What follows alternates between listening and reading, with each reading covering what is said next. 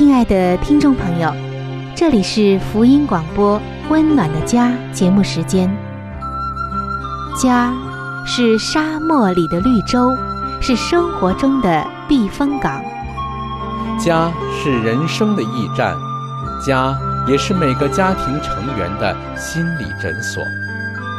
听众朋友，您拥有一个温暖的家吗？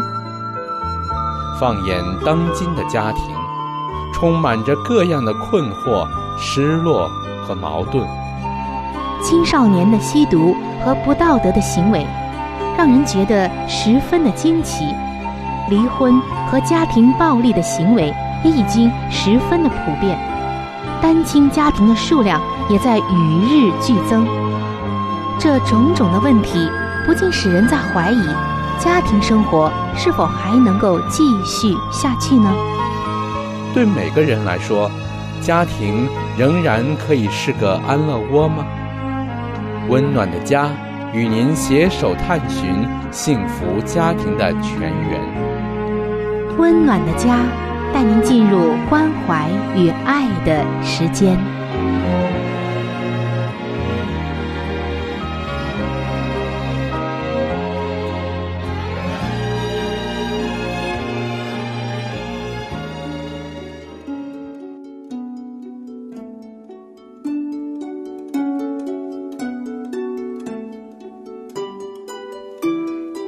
是一份最棒的工作，也是最难的工作。它虽然能带给你莫大的喜乐，却也能引发你最深的痛苦。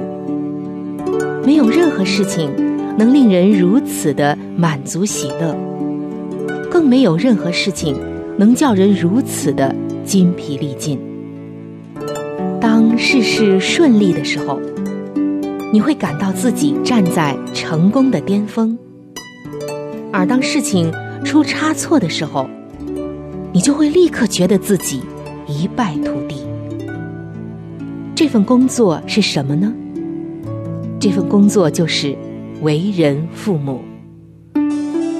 各位亲爱的父母亲们，不要全然的靠着自己的力量去做，而要随时的来求助于那位。最有经验的父母，就是我们的上帝。他的能力就会贯穿你孩子的生命，他的旨意就会成就在孩子的生命中。各位父母亲们，让我们举起祷告的手，为儿女设立坚固台，成为儿女一生的守望者。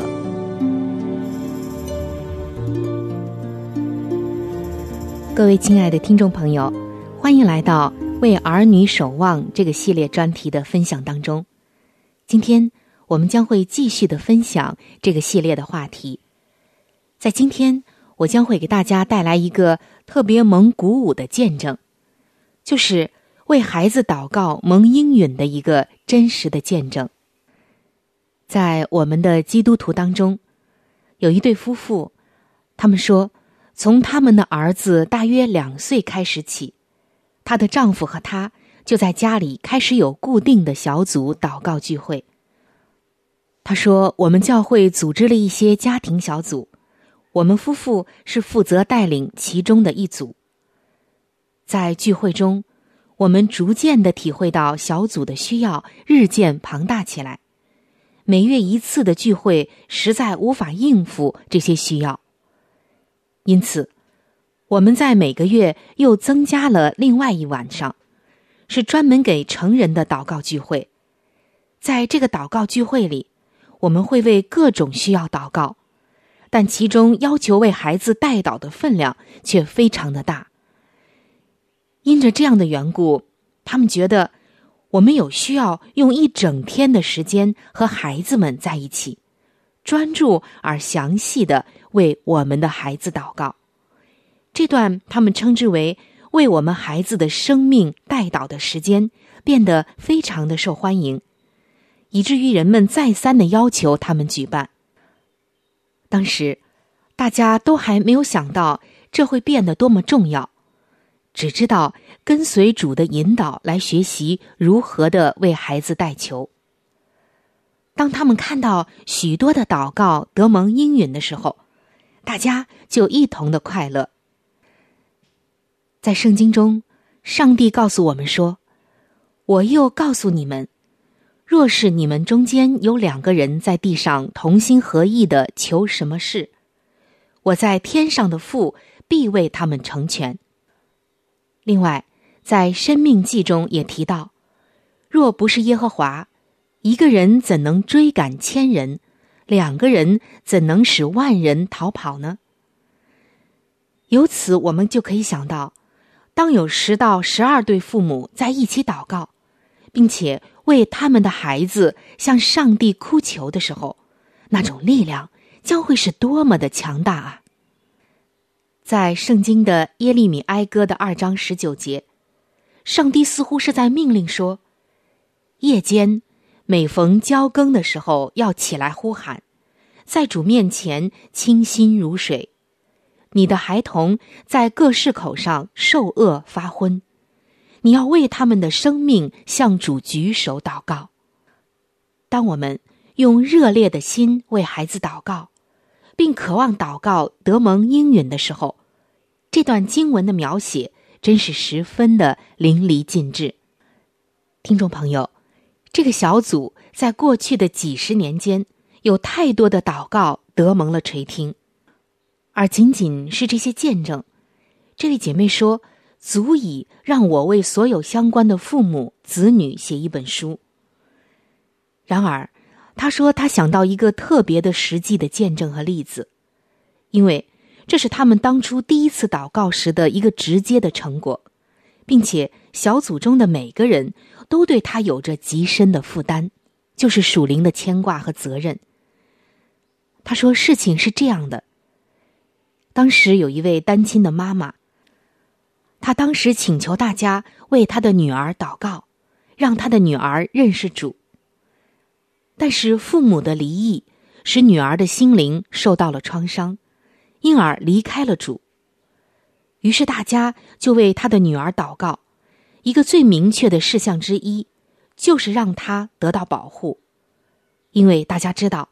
一旦孩子们选择脱离上帝祝福的这个荫蔽和保护，就是将自己暴露在危险和伤害之中。在经过几星期祷告之后的某一天深夜，这位女儿开车经过高速公路，却被一位冲上了分隔岛、以全速反向行驶的醉汉迎头撞上。后来医生说他没有死。实在是一个奇迹。但是他的头部、脖子、肩膀和背部都受到了严重的撞伤。经过大家持续的祷告，还有医院不断的诊治，女儿的身体和灵性终于都完全康复了。她和母亲以及大家所有为他祷告的人都相信，如果意外发生之前，我们没有为他的生命代求。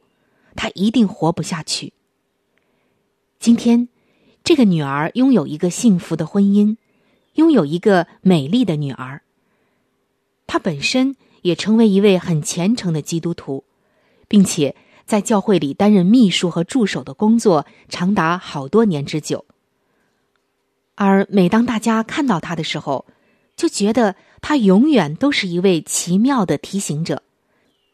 让大家常常想起祷告的父母所产生的大能，尤其是当应允尚未来到的时候，持续的祷告会有多么大的果效。各位做父母的朋友们，可能我们觉得为孩子祷告最难的部分，可能就是等待祷告蒙应允的那段时间。有的时候，祷告很快就得蒙应允。但很多时候并非如此。当祷告尚未蒙应允之时，我们常常会变得很沮丧、失望，甚至于生上帝的气。每件事情看上去似乎毫无指望，我们真的想放弃算了。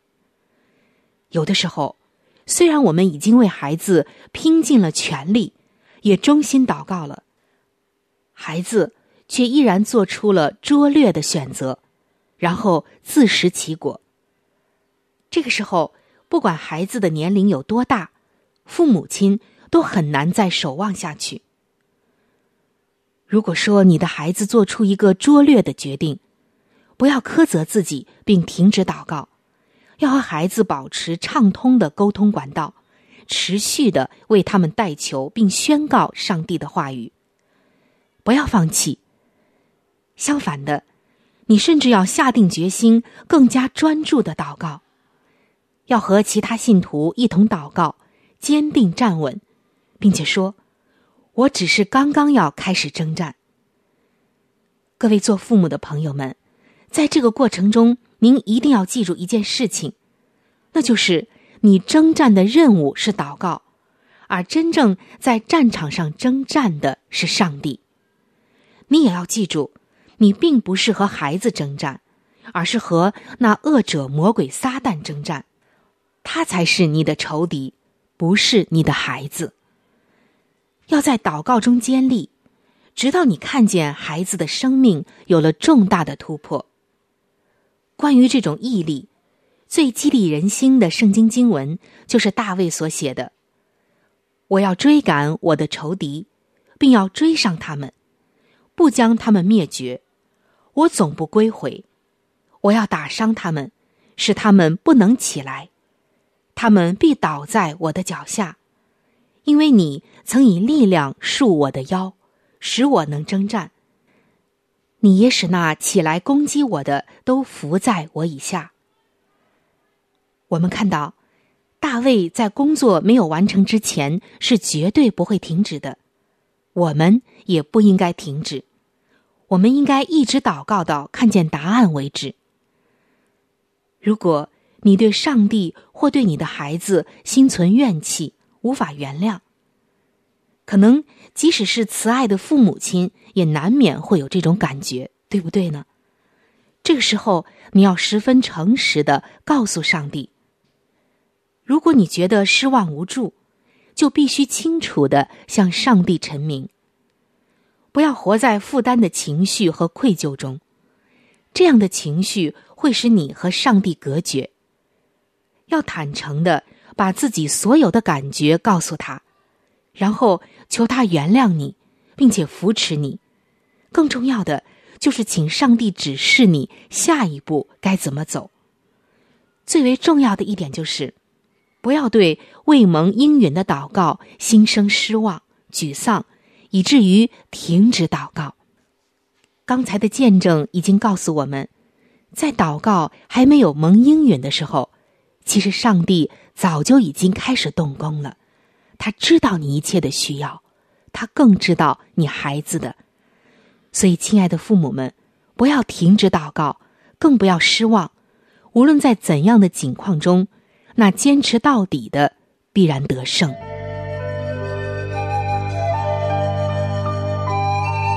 好书分享时间，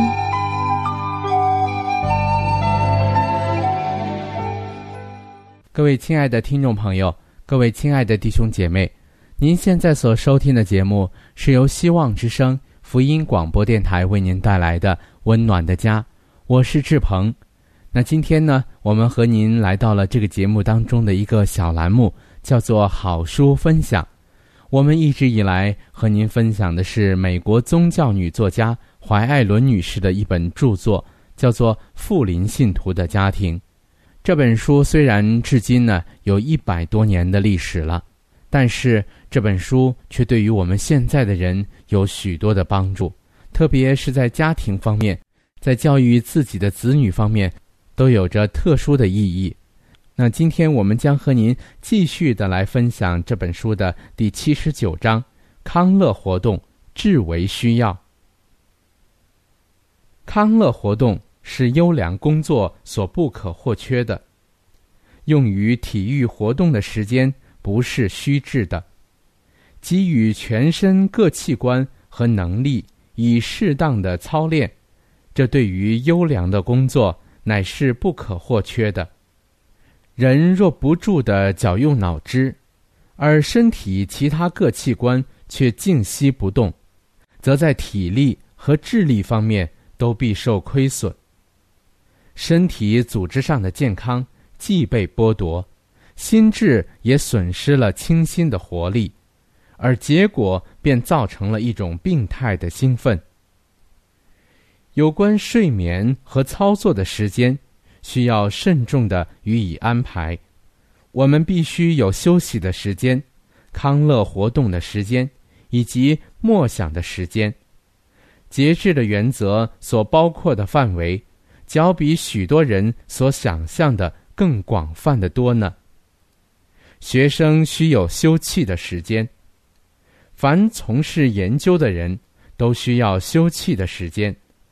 脑部不易孜孜不辍的思想，因为那精巧的智力机械可能渐渐发生损坏的现象。身体与脑部同样都需要运动。有时往往因为要注意康乐活动与体育等事，无疑的就要更动日常作业的程序，但这种更动实际上并无妨碍。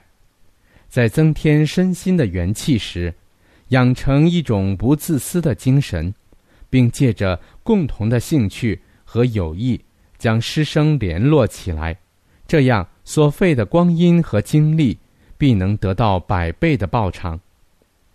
青年有一种好动的经历，往往产生危险，这种经历可借良好的康乐活动而得以发泄。在防御罪恶方面，使思想灌注于有益的事，比较无数纪律与训育上的限制更有价值。在办公室工作的人也需有康乐活动的时日。我见到只有少数人觉察，在办公室内身负重责之人所从事的乃是一种不断折磨人的工作，他们日复一日。周复一周的被困禁于室内，而由于经常绞用脑汁的缘故，他们的体质便受到了亏损，因而危及生命。这些弟兄都有骤然病倒的危险，他们并不是长生不死的。若不改变一下环境的话，他们势必都要累坏了，而成为圣功上的一大损失。甲、乙、丙等位弟兄，实在是我们中间举足轻重的人物。我们若使他们困于室内，不断的操劳，因而损害他们的健康，这乃是极不合算的事。他们除了发热或其他的病假之外，都没有机会变换一下生活环境。他们应该常常有所调剂。也应该常常和他们的家属同享整天的康乐活动，因为他们的家属几乎完全没有机会和他们在一起了。也许他们不能同时休假，但他们应该安排他们的工作，能使一两个人离开，有别人代替工作，而后让代替他们的人轮流享受同样的机会。我们只是。甲、乙、丙等位弟兄，应将保持上帝赐予他们的健康与体力的事，视为宗教方面应尽的义务。主并没有要求他们在这个时候为他的圣功而殉身，他们这样的牺牲绝不能得到什么奖赏，因为上帝乃要他们继续存活，寻求无害。而具有教育性的康乐活动，有些康乐活动的方式对于心意和身体均大有裨益。蒙启迪而有辨别力的头脑，必能找到许多种娱乐与消遣的方法，其性质不但是无害的，而且更含有教育的意义。户外的康乐活动，莫想上帝。在大自然中的作为都是大有裨益的。我相信，在我们设法恢复精神并振奋体力之时，上帝也要求我们将一切的精力与时间用在至佳的目标上。我们可以像今天这样的彼此具有，使一切所行的都归荣耀与上帝。我们能够，而且也应该以这样的方式举行康乐活动，使我们配更成功的履行那授予我们的责任，并且影响所及，更可使一切与我们交往的人得益。尤其是像今日这样的场合，应该使我们众人的心都欢喜快乐。我们能在回家之后心思长进，体力复苏，怀着更美的指望与更大的勇气，重振精神以从事我们的工作。上帝邀召青年，上帝邀召每一个青年，说：“我儿，要将你的心归我。”我必保守你的心洁净，我也必以真实的幸福满足你的心愿。上帝喜欢使青年们快乐，故此他深愿他们将自己的心交托他保守，比使他所赐的全身一切官能都维持活泼健康的状态。他们拥有上帝所赋予的生命之恩赐，他使心脏跳动。他赋力量与每一官能，纯洁的享乐绝不会使上帝所赐的任何禀赋贬值。好了，亲爱的听众朋友，亲爱的弟兄姐妹，好书分享这个环节呢，我们今天就和您暂时的分享到这里。那如果您对这本书籍非常的感兴趣，希望得到这本书籍的话呢，请您来信告诉我们。我们会免费的将这本书送到您的手中的。来信请寄香港九龙中央邮政局信箱七一零三零号，香港九龙中央邮政局信箱七一零三零号，你写“春雨收”就可以了。如果你给我们发电子邮件也是可以的，这样更快捷一些。我们的电邮地址是 c h u n y。u 小老鼠 v o h c 点 c n，好了，亲爱的听众朋友，我们期待着您的来信。下面呢，我们将时间继续交给春雨姐妹。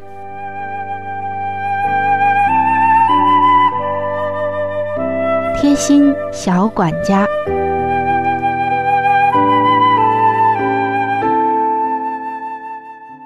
各位亲爱的听众朋友。欢迎来到贴心小管家的时间当中，亲爱的听众朋友，我们生活中吃到的很多食物都是用面粉做的，可以说米面是人们食品的两大主食。这段时间，春雨将会和您分享和面有关的一些话题，比如像快速发面法、怎样和面不粘盆儿等等。今天啊。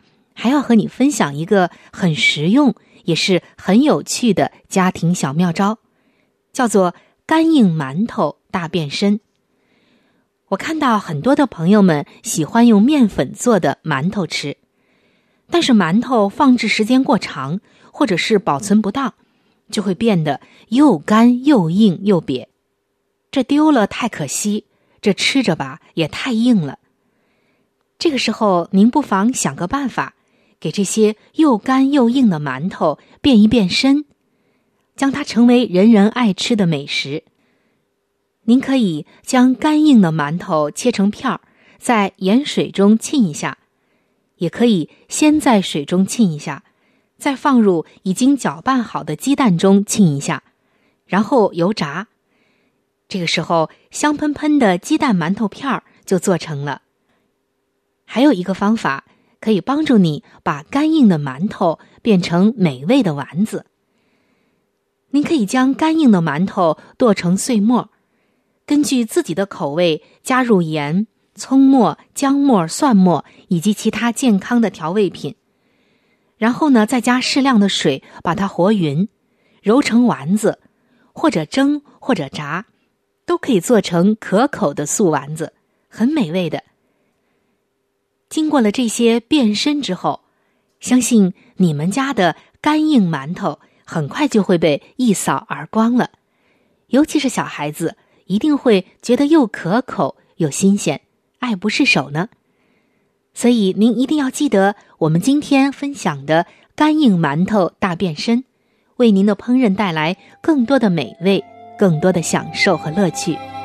好了，我们今天的贴心小管家就和您分享到这里。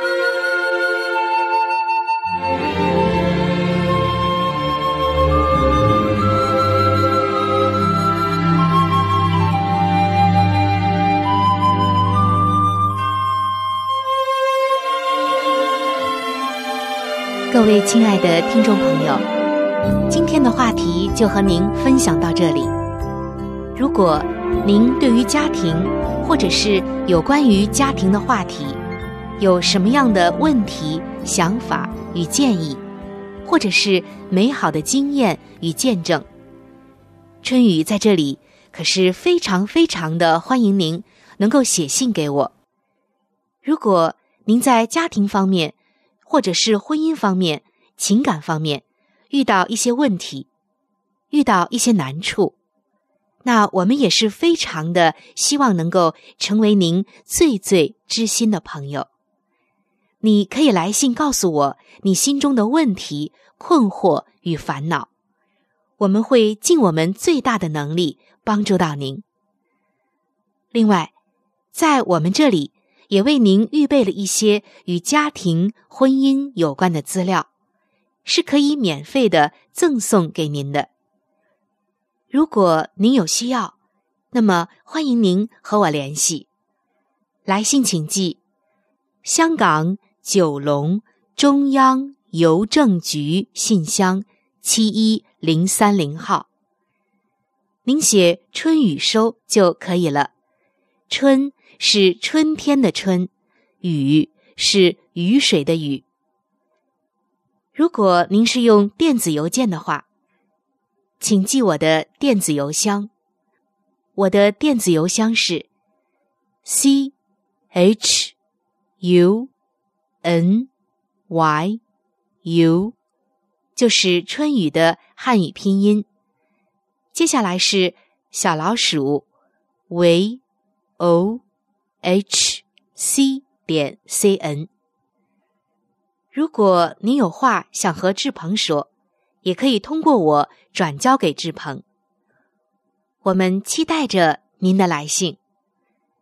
在这里要特别说明一点的就是，如果您的条件许可的话，欢迎您能够上网来收听我们的节目，以便于取得最佳的收听效果。我们的网址是三 w 点 v o h c 点 c n。本期的节目到这里就要说再见了，下期节目我们再会。愿上帝赐给您一个温暖的家。